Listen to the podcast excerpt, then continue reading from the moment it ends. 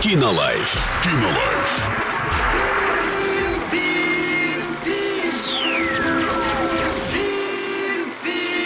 Кинолайф.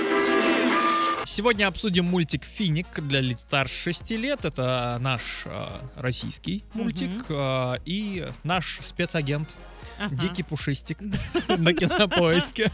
Он, правда, об этом не знает, но мы очень часто используем его рецензии. Или он, или она. Учитывая, что а, рецензия написана 1 апреля, я думаю, что это не шутка все-таки. Будем надеяться. По крайней мере, новый наш мультфильм про домового, точнее про домовых. Хороший мультик. Да, я помню еще картины про домовенка Кузю. Этот мультфильм скорее сказка не только для российской, но и всемирной аудитории. Типовой как бы европейский город, типовая семья, папа, мама, дочка, девочка, подросток. А, типовой страшный дом из голливудских картин. И для меня это был единственный минус картины. Все, на минусах закончили. Ага.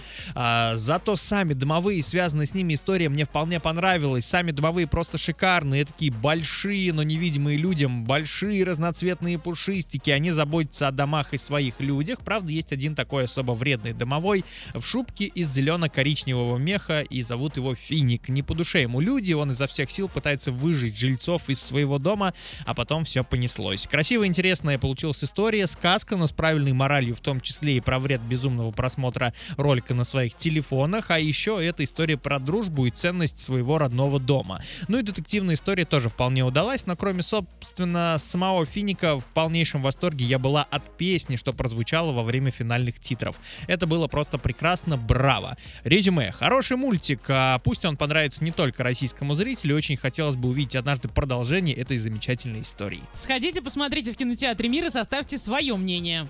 Кинолайф. Кинолайф.